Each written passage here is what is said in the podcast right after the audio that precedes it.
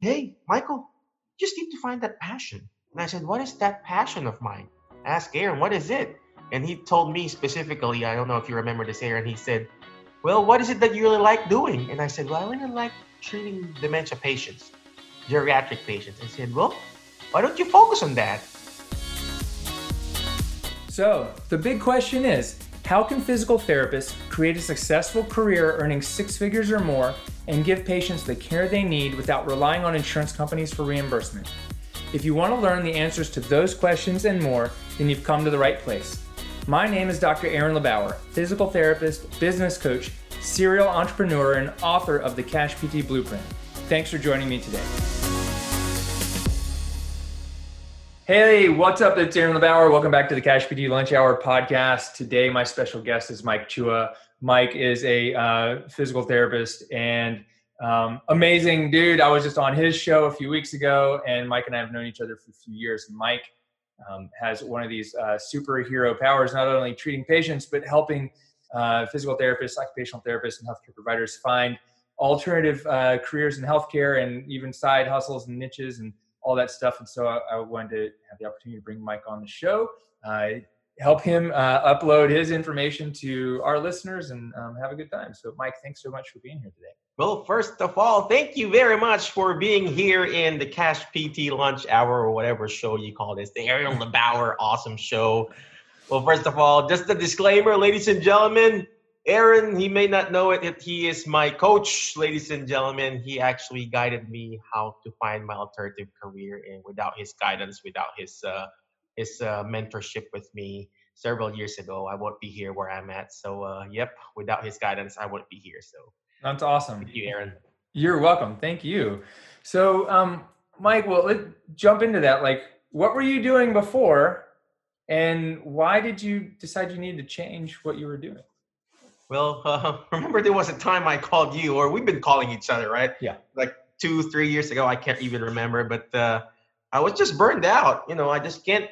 I just can't uh, uh find this uh, uh, there's this inner thing you know there's there's something inside of us you know we're all therapists here we're all uh, wanting to bring out the best in our on our patients. And hold on my eyes are burning. Mm-hmm. uh, all right. Okay. I guess too I'm much fire coming out of your desk. There your mic.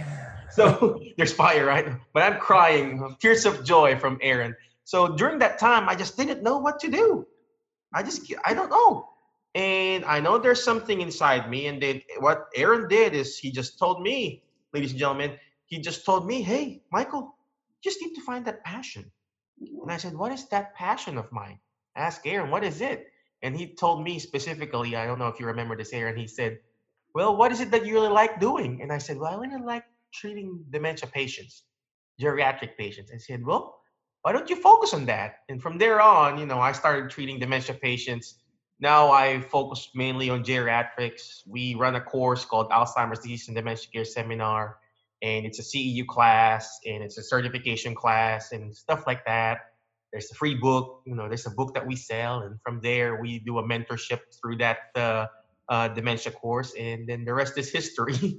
and uh, now I'm like following Aaron's footstep, you know, just trying to be a a coach and a mentor for other people who wants to find their alternative career like being a dementia practitioner. Yeah that's awesome.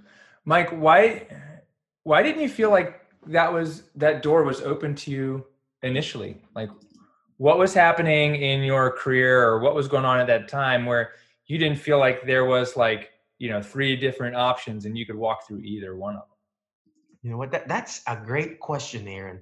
You know uh, one thing i've learned being a an immigrant mm-hmm. here in the states and learning English. This is a joke, ladies and gentlemen. You gotta listen to this. One thing I've learned doing all all this interview. One thing that I notice, if that's a good question and you don't know the answer, you always want to answer back with, "Oh, that's a great question." So that's really a great question. My eyes are burning, Aaron. Give oh. me a second. Okay. Oh gosh, I don't have any tissue here right now. Okay, so uh, what was the question again? what was it that like what was going on in your life? Like why didn't you feel like you had like why did you feel like you were stuck like getting burnt out and you didn't have any other opportunities? Like like you know like why wasn't there another option or was there another option you just didn't see it you know what that's great the opportunities are always out there i just didn't open up my eyes ladies and gentlemen i just didn't have that uh, that mentorship or guidance. Mm-hmm. and if you are here right now try listening in this show cash pt lunch hour or, or aaron lebauer's group you just need to find somebody who's really going to guide you like aaron. Why? Because i never had the guidance that time. The people that was guiding me before was you know was negative. They were like oh you can't do this michael. Oh we're all here in the nursing home. We're just going to be nursing nursing home pts for the rest of our, our lives. I'm like there's something probably more mm-hmm. out of this you know or maybe you're in a physical therapy clinic and i have a, a coach uh, i have a student right now that i'm coaching and he said michael i don't want to see patients in the mill i want to be doing like what you're doing right now seeing two patients. I saw two patients right now, from one to two and two to three. Yeah. And there's another eval from three to four. That's why I was a little bit late. But you know, I said I can't just treat 24/7 in a nursing home or in the clinic seeing four or five patients. But you need to find somebody who's going to coach you and mentor you. And that's what I did. I looked for Aaron. I looked for uh, Greg Todd, and I looked up to them. Hey, I think it's what I want to do. And sometimes we have to do the ask method. ASK, ladies and gentlemen, ASK. You got to, letter A is you got to learn how to ask because ask and you shall receive, seek and you shall find, and knock it will be open to you, ladies and gentlemen. You keep asking. I kept asking Aaron before. He, if he provided me free answers, guess what, ladies and gentlemen? I, I, you know, he provided me free, free answers. And there are a lot of information out there. And I keep on seeking whatever you're looking for, ladies and gentlemen, whatever you're looking for, you will find it. If you're looking for success, guess what? What you're going to find? You're going to find success. If you're looking for failure, guess what? You're going to look for failure. If you're looking for a cash based PT practice, you're going to get cash based PT practice with Aaron Lebauer. And knock. Keep on knocking, ladies and gentlemen. Keep on knocking. You're not going to get patients.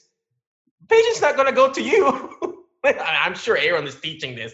They're not going to go to you. You have to go to them and knock in their door. I mean, not physically, you know what I mean? You know, market yourself. So that's what I did, Aaron. I did the ask method that you were teaching. So that's so awesome. You know, I I wonder if you have an insight on this uh, from going from where you were as a student, now even mentoring other um, therapists. How come as therapists we have a hard time asking for help or asking questions? Oh gosh, like what I always say, that's such a great question, right? We, because we think we know it all, basically, right? Yep. You know, we're we're doctors of physical therapy. We're therapists, whether they have master's degree. Oh, I have a master's degree. I don't even have to ask help. Mm-hmm. I have this doctorate degree. I don't need. Well, that's our problem. We know it all. Right. And the only way for us to know it all is to be a student ourselves, ladies and gentlemen. You cannot be. I, like I like that question. You know, kidding aside, I really like that question because in order for us to be a good leader, Aaron, you you taught this. And I, I listened to, ladies and gentlemen, you know, just a disclaimer. I listened to uh, Aaron LeBauer's you know, when he during his lunchtime, I would watch it. He was eating lunch. I don't know. Do you still do that? no, I don't. But I did. That was like what I was telling you, like four or five years ago, when I would do those during lunch. I was like, like, okay, Aaron is eating lunch. I gotta watch this. So he was eating lunch and talking to people. Like, oh gosh, I gotta watch this. So in order, I remember he specifically told this. I mean, not the same phrase, but he mm-hmm. specifically mm-hmm. told this. In order for you to be a good leader, you gotta be a good follower first. And in a lot of us here are therapists. We we are afraid to ask questions because it would look like we are we don't know the answer. When in reality, we really don't know the answer, ladies and gentlemen. And that's the reason why I kept on asking people. I am not afraid to look stupid because I already look stupid anyway with my scrub suit and my hair, you know. So it's okay. It's okay if you don't know the answer, ladies and gentlemen. Ask ask Aaron, you know, and you will find the answer. So, it, yep. I mean, Mike, is there a stupid question? There's no such thing as stupid question, right? only a stupid answer. Just kidding. right, right. You know, I often say like the only stupid question, the one that was never asked. Mm, mm. But I completely agree with you. It's like we're too smart in one area that we're like, oh, if I look, if I ask a question, I might not look like I'm smart or capable. You know what? That's so true. That's so true. Well, of, of course, you know, uh, you got to ask it at the right time, at the right place. You know, that's where your critical thinking comes in. But Right. uh, asking question is it is is is a good way for us to learn more. Yeah. So yep. mhm. I So- wrote, actually wrote down what you just said. Yeah, yeah, awesome. I wrote down some of the things that you said too. So I want to ask, um, Mike, tell us like, so you're doing, um, you're working in a like, are you working in skilled nursing or you know, what are the kind of different um, like businesses or job roles? Like, how are you? What are you doing now in your multi-dimensional um, kind of career? Like, can you just share like with everyone like what are the different roles and different positions and different things that you have right now that are keeping you like not feeling burnt out and Mm, feeling like You know you're you're able to impact more people So good. That's so good. Well, I do all what you guys are doing. Mhm. I wanted to be multi. I have like I want to have like mul- multiple sources of income. So the Mhm. first thing that I personally do is we contract with different home health agencies.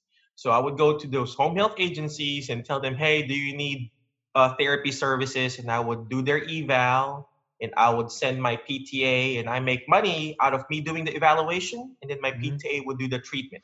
So that's our first source of income.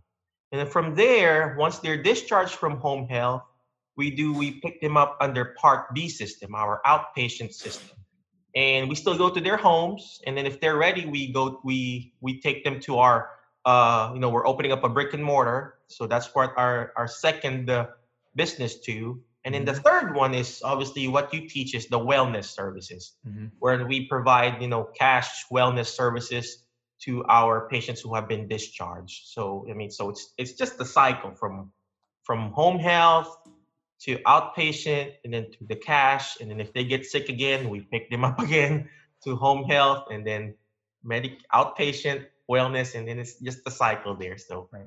yeah that's what we do now That's awesome. And where in those um, avenues, like if you're contracting, right? Like, are you contract? Are you being contracted to do some treatment where you're not actually having to do, um, like the you're documenting, but you're not having to deal with like the administrative part of the insurance piece. You just get to actually go treat patients.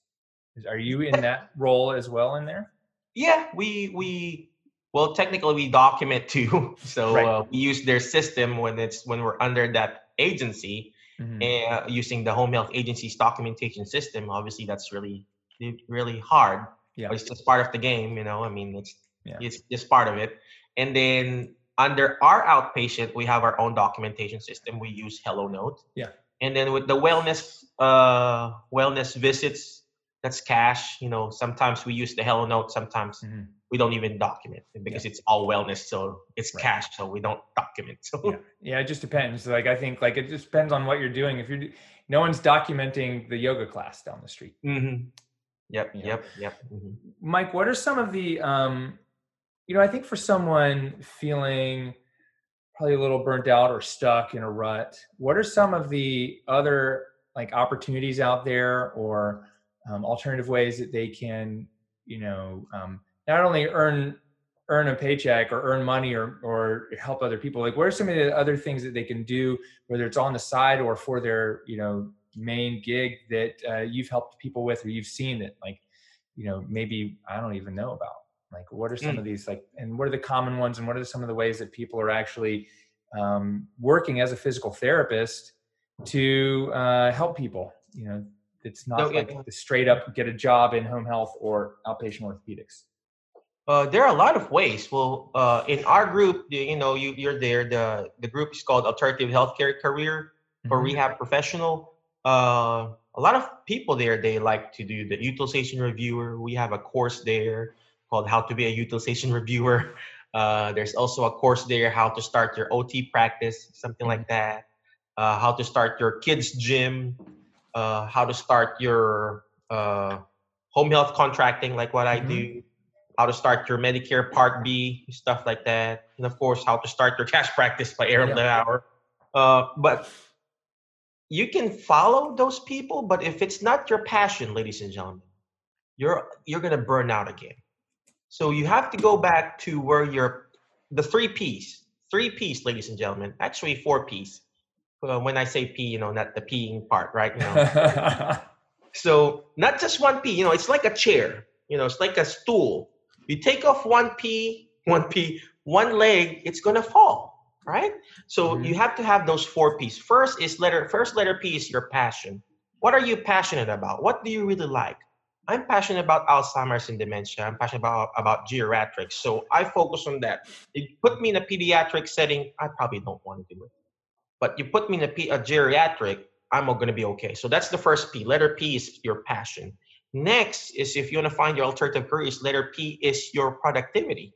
We hate that word productivity, but the word productivity means hustle.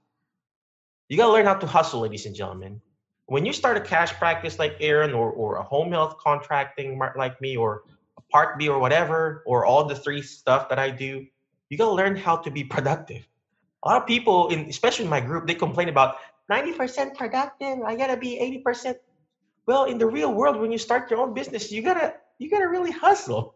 You gotta do the hard part because if you take it hard today, life will be easy tomorrow. If you take it easy today, life will be hard tomorrow. So you might as well take it hard today and hustle, and that way it will be easy tomorrow. So that's the next letter P is productivity. Mhm. What's the next letter? You know, product on the on that that the three-legged or four-legged stool. So your passion, your productivity, and your purpose, ladies and gentlemen.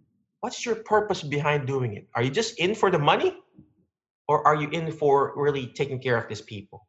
So in all all three of them, right? The purpose or the passion, your productivity, and your passion. And last but not least, you gotta have profit. You gotta make money, ladies and gentlemen. We're not doing we didn't finish all this this doctorate degree, master's degree just for nothing, right? You gotta have profit, you gotta earn money. So all four of them. If you take off one, take off the profit, take off the profit, it's gonna fall. Right? How can you feed your family? You take off your passion, you're gonna burn out. Take off productivity, guess what? You're not gonna make money, right? So all four of them, in order for you to be able to find whatever your alternative career, ladies and gentlemen, you need to find that. You know, Aaron is really good at that, finding your purpose, your passion, your productivity, and your profit. That's what he teaches. So you gotta do you gotta do that, ladies. You know, follow what Aaron. You know, just listen to his show. You'll learn so much, ladies and gentlemen. Mm, Thank you so much, Mike. What's the one thing of those is the passion, purpose, uh, productivity, and profit. The one that I know a lot of people probably struggle with is well, there's to me, it's either like productivity, it's like getting things done, right? And profit. It's like almost like they're scared of getting, they're scared of the profit and uh, don't want to, don't want to take action because it's not perfect, you know? So is there some uh do you see that too do you see that like people are scared of asking or making money and they're hesitant to do anything because it's not right do you Mm. see those You know, I, I definitely agree with you that 80%. Yeah. because 80% is enough, ladies and gentlemen. It doesn't have to be perfect. I like I I, I was thinking of wearing uh, Aaron's shirt, you know, your 80% is good enough, ladies and gentlemen. It doesn't have to be perfect. You know, we're we know unfortunately in school they teach us to be all A's, 100%. You know, when you fail, you're failure, something like that. But in reality, in the real life, ladies and gentlemen, you're gonna fail. I fail all the time. I get rejected all the time. You know, it doesn't have to be perfect. When you're starting out your business, your cash-based practice, you will get a lot of rejections. You gotta learn. You gotta get used to the vitamin N, means vitamin no. You will get good a lot of no's. Not Yeah. this nose, you know, but the N-O, the word N-O, you're gonna have a lot of no's. And Aaron knows this. He probably has lots of rejections. People probably doubted him. But did that stop him from reaching his goal of being the cash-based guy? No, right? The more you get rejection, ladies and gentlemen, the more you achieve and get closer to your yeses. So uh, like what Aaron said. You know, it doesn't have to be perfect. In perfect action beats perfect in action. You just start it, ladies and gentlemen. Yep. We're just afraid of rejection. I, you know, the beauty of me being an immigrant, Aaron, yeah I'm used to being rejected. So I'm so What- used to being like where does that show up in your life like where's the failures been coming like and how did you overcome them Mm. I was just sharing this to one of my uh, uh, student earlier that I'm coaching. I said, "Do you know?" Uh, because his girlfriend is also an uh, like a from Netherlands immigrant Mm-hmm. too, and we she he, what he asked me, "Hey, did you vote?" I said, I said, "No, man, I don't vote. I'm not a citizen. I'm I'm uh, just a green card holder. I don't have the privileges of uh, being a citizen." And then uh, I said, uh, he said, I bet it's a lot, Michael. I bet you spent around ten thousand dollars. I said, no, I spent more than probably fifty. And during that time of our stay here, you know, I hope no immigration is listening right now, no ICE, right? When I first applied, they rejected it. I came here. Uh, I was already. I'm here legally, having a work visa, and they rejected my application because during that time I didn't have a doctorate degree, which is acceptable. You know, I said, okay, I don't have a doctorate degree. You know, blah blah blah. I only have a you know master's equivalent. Blah blah blah blah blah. So okay, I accept the rejection. But did that stop me, ladies and gentlemen, to keep pushing forward? No. What I did is you just have to find a way. So I went back to school. Well, guess what? When I applied for DPT school, they said, well, I said, can I get a loan? They said, no. Why? I said, why? Well, you're not a citizen. I said, duh. so I had to pay out of pocket, ladies and gentlemen. I got to pay out of pocket. And did that stop me? No. I just had to keep pushing forward. So after, you know, years of studying, I got my doctorate degree, right? And I reapplied again for my immigration stuff. And they said, Michael, we can't give you one. What? You're rejecting me again? I'm not I don't look like do I look like a terrorist to you, friend? Aaron? no. terrorist, right? I mean, I do have this goatee here, but you know, I mean, you know, I don't even I don't even know how to say the word bomb. So and they rejected me again, brother. You know what they told me because I didn't have 5 years of experience that time. And I was so down that time. I think that was the time I was calling you, Aaron. Yeah. I said, I don't know what to do. I didn't- They they they they don't want to give me the, the the green card. This was a green card application. So I said, what should I do? Well, they said, wait for another five more years, Mike. Oh, till you're fi- you till you have five years of experience. So during that time, I already have the five years of experience, and I got promoted from being a regular staff therapist. I applied for a job to be a director of rehab for an acute hospital. So in paper, it looks good, right? Right? Oh gosh, I'm gonna be okay. I think uh, immigration's gonna give me this. I got the director of rehab position. I was over the, the acute department, the outpatient department, and I think I'm gonna get it. Well, I reapplied again. I got the doctorate degree, the five years of experience in being a director of rehab. Well, guess what, ladies and gentlemen? I got rejected again. I got rejected again. And Wow. and I thought we were going home because my visa, my work visa, is only good for six years because you, re- you renew that, ladies and gentlemen. You know, depending on what the consul stamp, but you there's only a limit to six years, and from that six year you have to go home and restamp it again there, and uh, and I said, what am I gonna do? I'm rejected. You know, I, I feel like I re- reject. You know, and and I told my wife, should we keep going? And she said, yeah, we just have to keep pushing forward. Lo and behold, after, you know, after applying, they said, what, I said, what do I need to do? They said, you got to just find a job for a regular therapy job. So I finally quit that director job. I work as a regular PT. And finally, we got it. We got it last year, ladies and gentlemen. Wow. We got it last year. A job as a director wasn't a regular therapy job. No, because it didn't match the doctorate degree. Right. because the director's qualification was a bachelor's degree, something like that. So it didn't match the the the the, the degree that I'm applying, the DPT Right. degree there, didn't match the employment the employment based green card. Right. It needs to match. Everything needs to match. So we finally got it last year, and this is how good God is, Aaron. We got it last year, and right after we got it, I got fired from that contract job good thing. If not, you know, so it's rejection. What's the lesson here, ladies and gentlemen? If you are still watching, whether it's live or in the recording, you will encounter rejection after rejection after rejection, whether it's small or a big rejection, ladies and gentlemen. Just keep on moving forward. Don't let it bother you. You get you got to get used to it, ladies and gentlemen. I mean, even now, I still get rejections. Just have to get used to it, especially now. Right. But this, just keep going, ladies and gentlemen. Just keep going. Mike, I want to ask you one kind of one technical question about that is, you know, one of the most common questions I get on Instagram is like, well, how do I, uh, you know, I'm a physio in another country. Can you help me, you know, like, you know, like move to the US and get a job? And I'm like, uh, no, because that's not my specialty. I have no idea about it.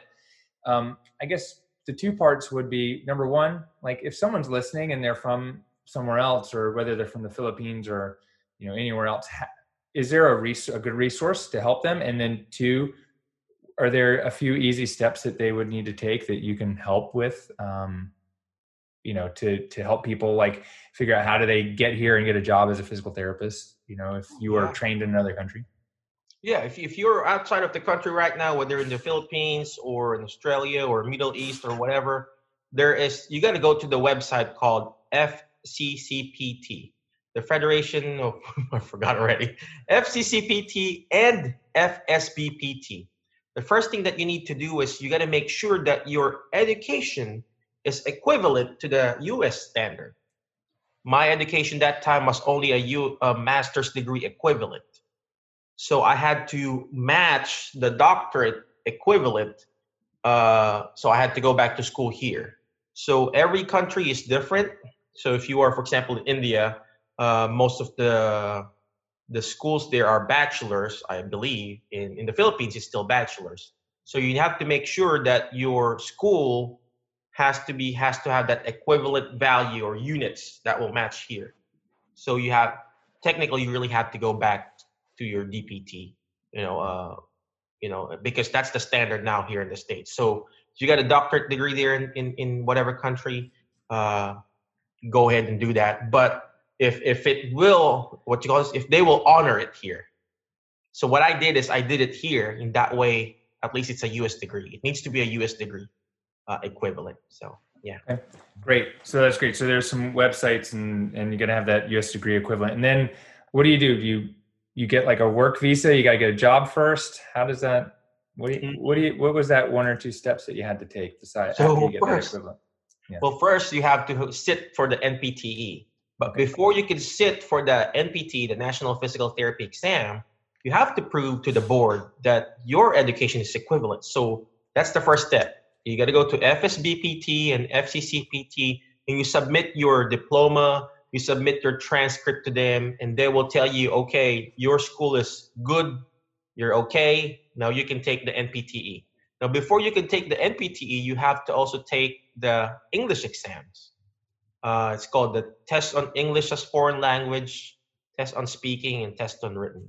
I don't know um, during my time it was three or four english exams wherein you got you know first you got to talk like this second is you got to write second is you know you're you're translating whatever they talk something like that yeah so yeah. it's hard mm-hmm. that's that's cool so thank you so much because i appreciate because i get all these questions and i'm like uh, i don't know like reach out to someone else who's like done that but uh which is you know how we all learn. We like create a course of that, right? I know we probably should. It's like how to get a job as a, physical therapist in the U.S. if you're an immigrant. Mm-hmm. I mean, yeah. So um, I want to I do want to touch on one more thing. Um, when when did you move? Like growing up in the Philippines, you moved. When did you move here?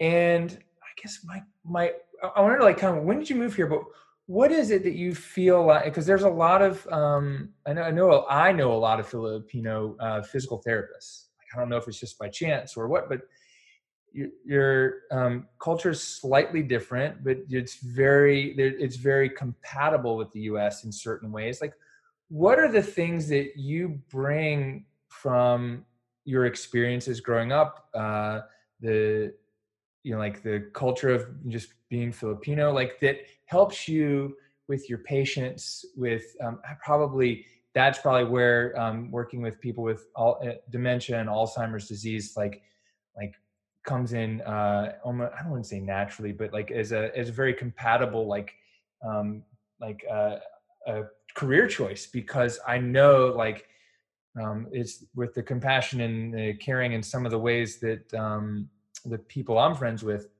are like I'm like yes that matches but can you do you have an awareness of that?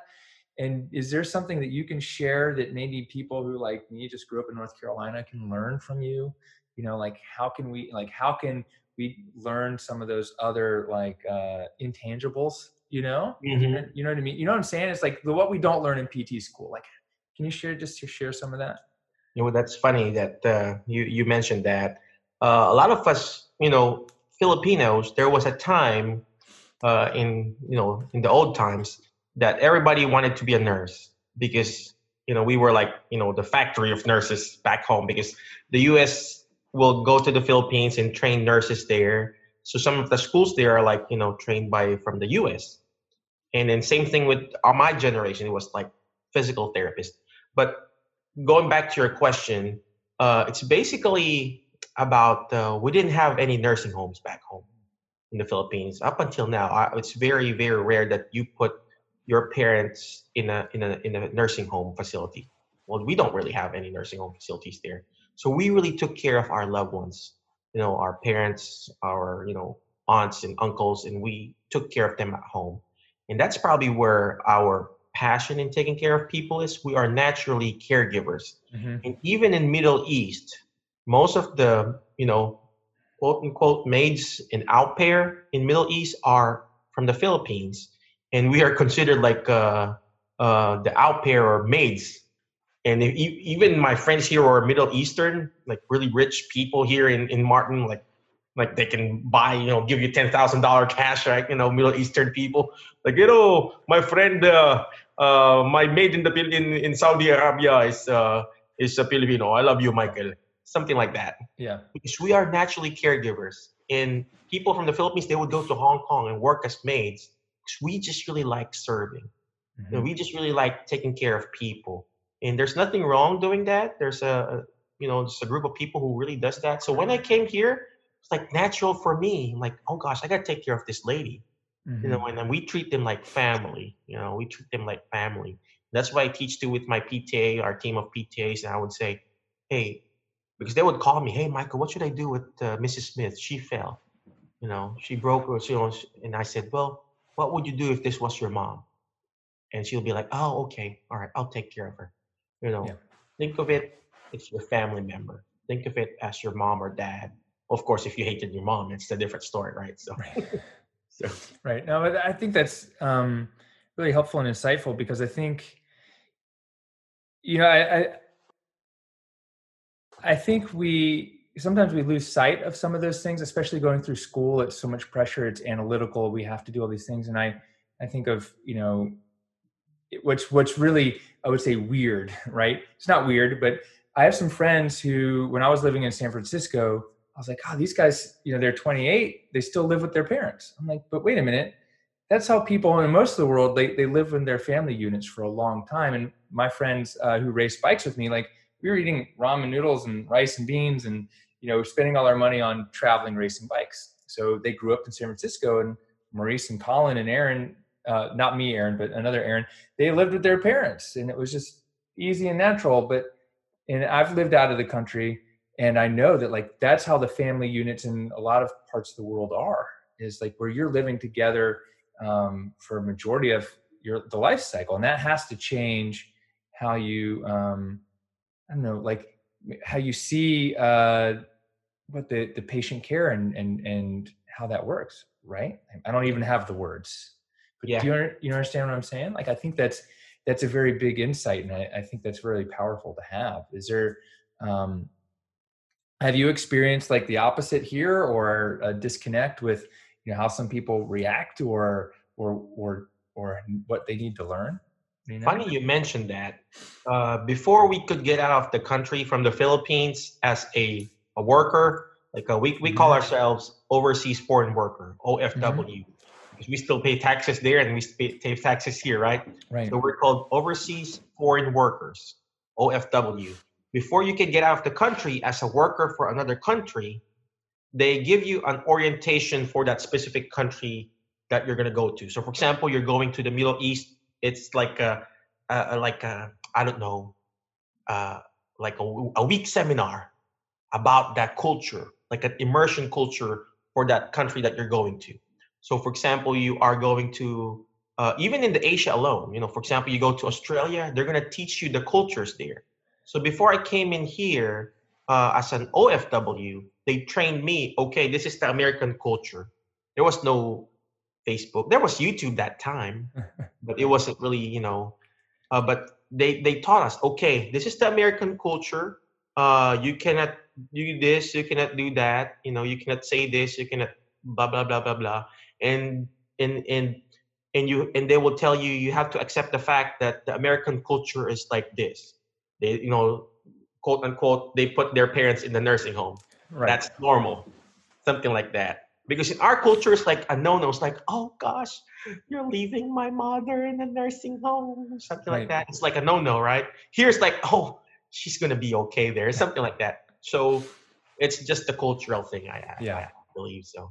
Yeah, no, that's important. What when you're working like I haven't been in nursing home in a long time. And even in PT school, I, my uh, rotation, my clinical rotation that included uh, skilled nursing um, was I went and worked in um, a Gateway Education Center here, which was with kids.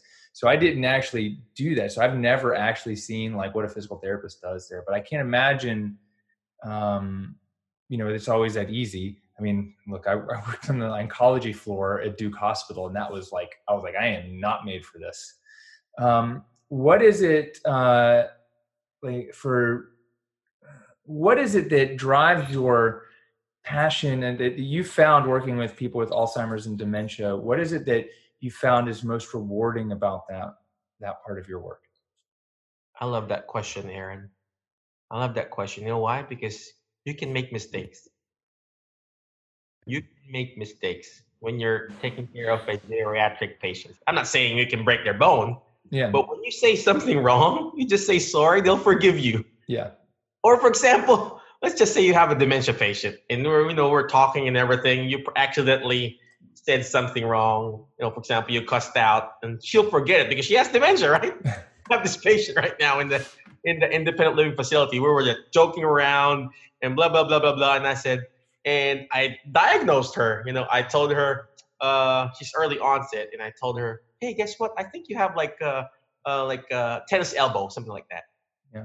And she said, "I got," and then and I uh, I told her, "Well, don't worry about the specific of your problem right now. Just work out with us, just exercise with us, because she'll forget it again tomorrow. She'll be like, "Yeah, that's true, Michael. I forgot it already." so easy to work with them. yeah with regular people, I mean, I'm not saying regular people, but you know, sports people, you really got to be specific, right? Right. I have this patient right now. She's a uh, he's a uh, retired uh, uh, healthcare practitioner. He's actually a therapist, you know, before, and I really got to be specific. He's paying me, you know, cash and everything, and I really got to be specific with him. And he was asking me, "How many more reps should I do, Michael?" How, what is my target heart rate? So I even had to put up my calculator and show the Karvonen's formula. Okay, this is your target heart rate, sir. 220 minus your age times 85% because you have heart issues. I had to do that with him because he's like a high level person, right? Right. Dementia patients. Let's go ahead and just stand up and walk, Mrs. Smith. That's it. you know? Yeah, they're fun. They're more. It's like it's more fun and it's well more. I wouldn't say fun. Uh, more laid back and easygoing, and it's mm-hmm. got like getting them moving, and it's like more of a party. yeah. It's more like yeah, it's more and, and, and it's more like a reminiscing therapy. Mm-hmm. We mm-hmm. had this one patient. She doesn't talk, no nothing, but she used to be a tennis player. Yeah, very sedentary. She just like this. You know, I asked this the husband, "Hey, what this? What did she do before? Oh, she played tennis before. Well, and I said, well, you, can we try? Let's go to a uh, let's go to a tennis court. Yeah. Oh, she's she's done it. She that was she probably forgot it. I said, no, let's just try it, sir. We took her to the tennis court. Her eye lit up. Did she do perfect movement? No. Did she do her perfect forehand or backhand? No. But just the fact that she saw the green, she saw the, the tennis racket, she saw the ball, she started moving. Boom. Oh, that's awesome we had another patient. She used to be an Olympic swimmer.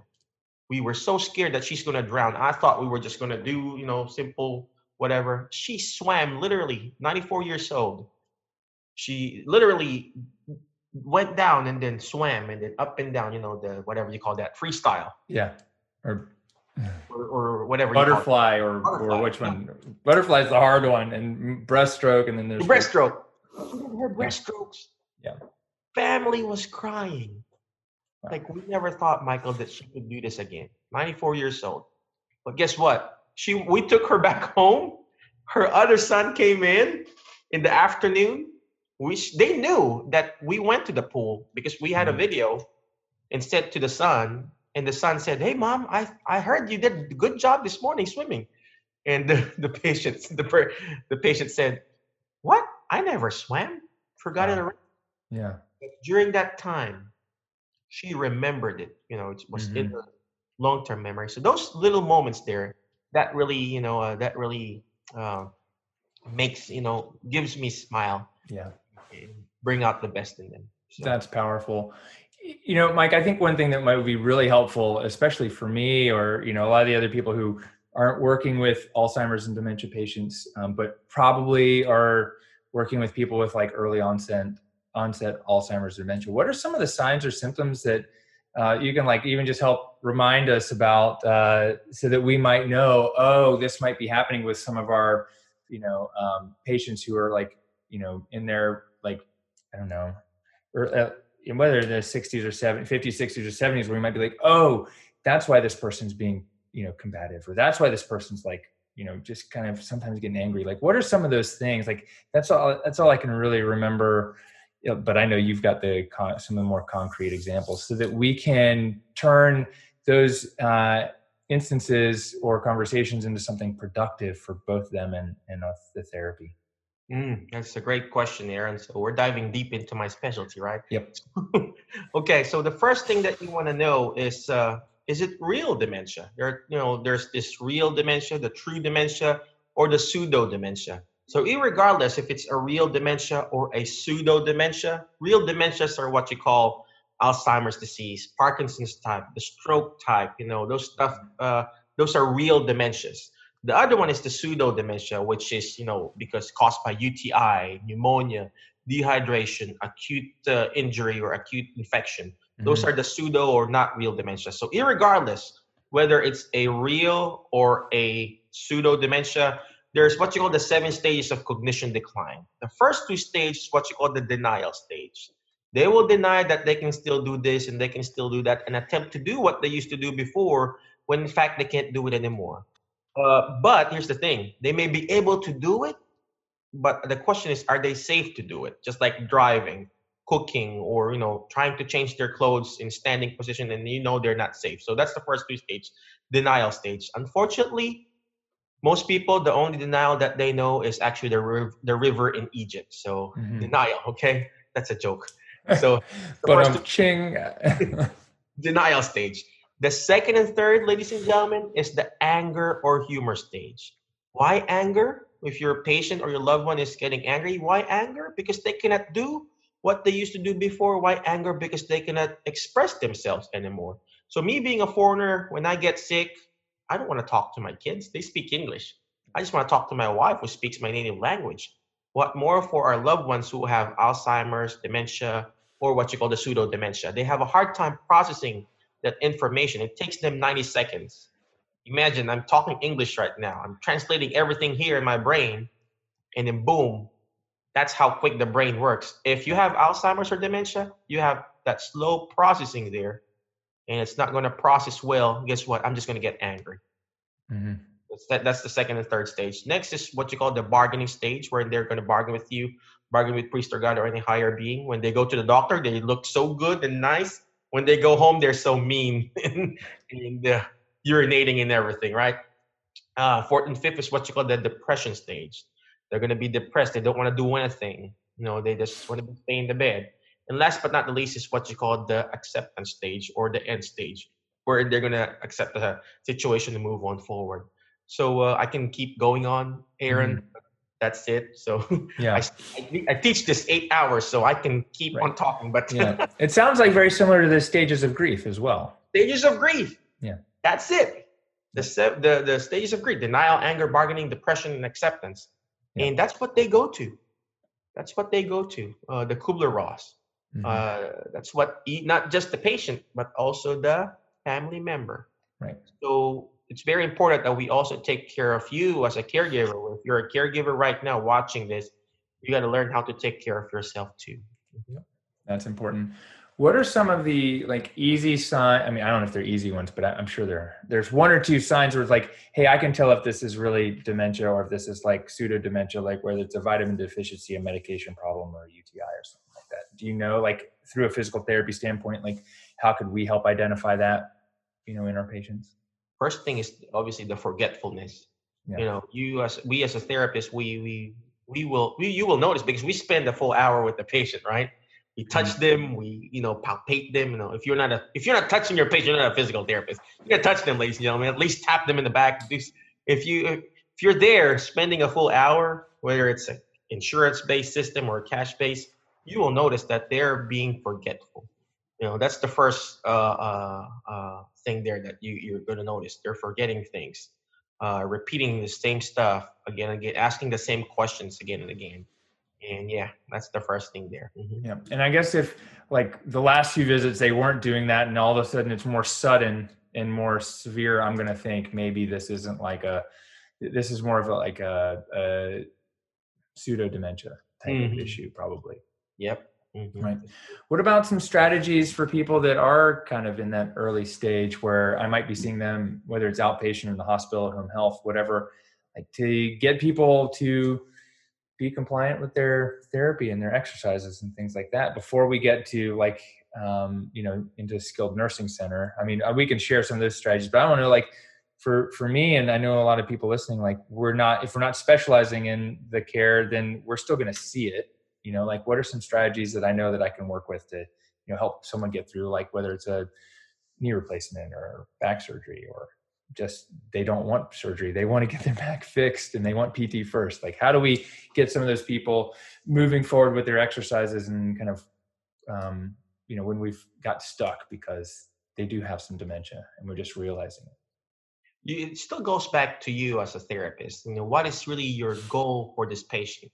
Mhm. Is your goal for this patient really to take care of him, get back to functioning, or is this goal just to redirect him to do what your goal is? So, for example, uh, they don't want to do any exercise. What is it that you re- that they really want? What is their goal? You know, it Mhm. all goes down to their goal, uh, and work around with that. You know, meeting at the middle. So, a lot of my patients they refuse. They uh, they're on that end stages, especially when I go to, I still go to the psych hospital because I'm the only PT there, uh, and uh, I just talk to them. What is really your goal? Your goal is to just stand up. Let's just go ahead and do standing up Mhm. stuff. You know, so meeting in the middle. What is their goal, and how can you help them reach that goal? That's it. Yeah. And it doesn't have to be really specific. You know, I mean, we're gonna achieve the range of motion of this. You know, is it is it really important to them? Or is it really significant to them? So what, there's a difference there. You know, is it important to you or important to the person?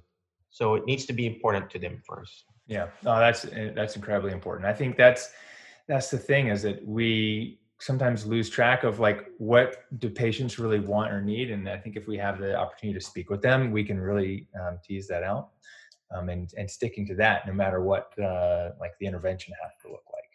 Wouldn't you agree? It's like it's what they what they want. Like we need. Oh, let's figure it out. Give them what they want.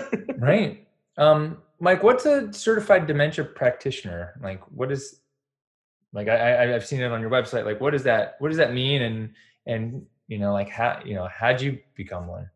it's actually one of the many certifications that you can get. It's an extra letter behind your name, but it is actually given by uh, the National Council of Certified Dementia Practitioners, and uh, I'm one of their many instructors that Mhm. teaches the class. So uh, it just uh, just one of the gold standard in taking care of Alzheimer's and dementia patients. So anybody can attend.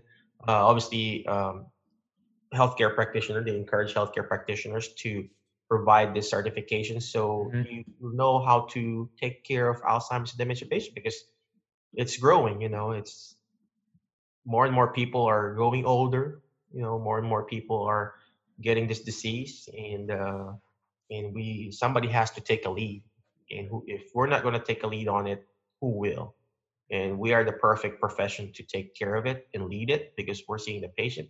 Obviously, nurses, we train them how to do this. So uh, we provide that training for different nursing homes. We provide that training to different uh, assisted living, and also we also go. I also go to different associations and speak uh, about this topic, and then we quote unquote certify them. Mm-hmm. Oh, that's awesome. Uh, Mike, if someone wants to learn more about uh, you, um, connect with you in your uh, Facebook group for the alternative, uh, alter- I'm going to get it right, alternative healthcare careers, right? Mm-hmm. Um, or learn more about the dementia program. What's the best place for them to go? Is it like one of your websites or your find your group? Yeah. Um, if you want to learn how to be a certified dementia practitioner, go check out our website. It's drmikechua.com slash ADDC, or you can reach out to me, but you can check out our website, drmikechua.com. Or if you want to find your alternative career, uh, if you want to be a utilization reviewer, you know, if you want to start your own sensory gym or, you know, whatever alternative career, uh, whatever, whatever we, we have that in the course, go check out our website. It's called alternativehealthcarecareers.com. And uh, yeah. Mm-hmm. That's awesome. And what's your Facebook group? If someone's on, like loves Facebook and they're like, I can't get yeah. off Facebook. Like, what's the uh, best place? So, if you are a therapist uh, or looking for an alternative career, we have that group called Alternative Healthcare Careers for Rehab Professional.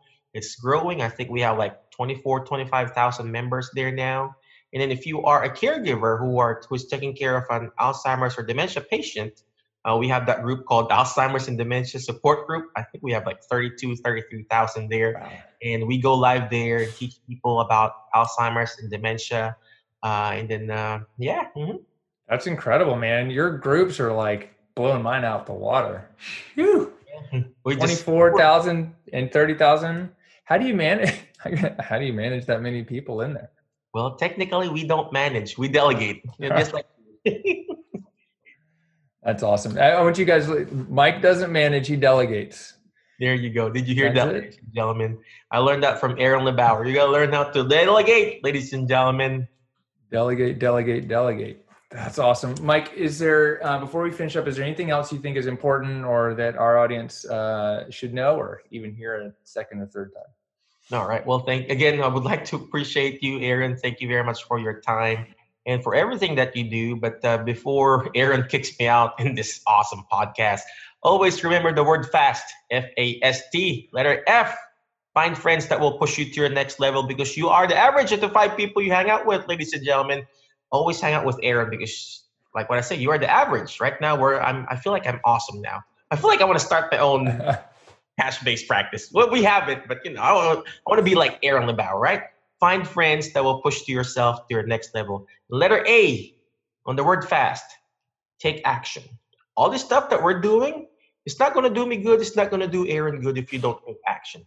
Take action by reaching out to Aaron, you know, uh, sign up on his email, sign up on his course, sign up on whatever, because everything that you get here, it's all actionable stuff. It's all actionable, whether you get the courses, whether you get the CEU, whatever, or, or whatever he's teaching it's all actionable, whether it's free or not. It's all actionable. So take action, guys. And what's the next letter in the word fast? It's letter S. Share and subscribe on Aaron LeBauer's uh, uh, podcast or wherever we're watching this, right? Share and subscribe. The more shares, the better because sharing is caring. And last but not the least, ladies and gentlemen, is letter T is teach it. Why? Because when you hear it, you forget. When you see it, you remember. But when you're teaching it, you're actually understanding it more. And that's what Aaron is doing with us. He's teaching us how to be better therapists, how to be better business owners, how to be actually a cash-based practice owner. So Aaron, thank you very much for your guidance for our group. Thank you very much for, you know, mentoring me when, you know, several years ago I wouldn't be here without you. So thank you very much, sir. You're very welcome, Mike. I appreciate that. And I love it. It was like the uh, friends, action, share, and teach. And uh, if you guys uh, learned anything on the show today, we'd appreciate if you would share it and teach it. And one of the ways you can do that is, you know, go uh, shout us out on Instagram or Facebook, or just tell your friend about the podcast, or leave us a five star rating review and share your insights. And we'll uh, see you on the next show. Thanks so much, Mike. Uh, this is the Cash PT. This is the Cash PT Lunch Hour with Aaron LeBauer and Mike Chua. Um, get out there, take action, and don't let 2020 keep you down because it's the best year for you. And we'll see you on the next show. Hey, what's up? It's Aaron. Real quick, if you're just starting a cash based physical therapy practice, or you already have one and you want to learn how to grow it and scale it, this is for you. I just released my brand new book, The Cash PT Blueprint, because I want to get this book in the hands of every physical therapist out there. I want to give it away to you for free. All I ask is that you pay a little bit of shipping and handling, and you'll not only get the steps to create your own cash practice, but the tools to grow it and scale it beyond what everyone else thinks is possible. To snag your copy right now, go to cashptblueprintbook.com. That's C A S H P T B L U E P R I N T B O O K.com. And we get your copy, give me a shout out somewhere on social media, and we'll talk to you soon.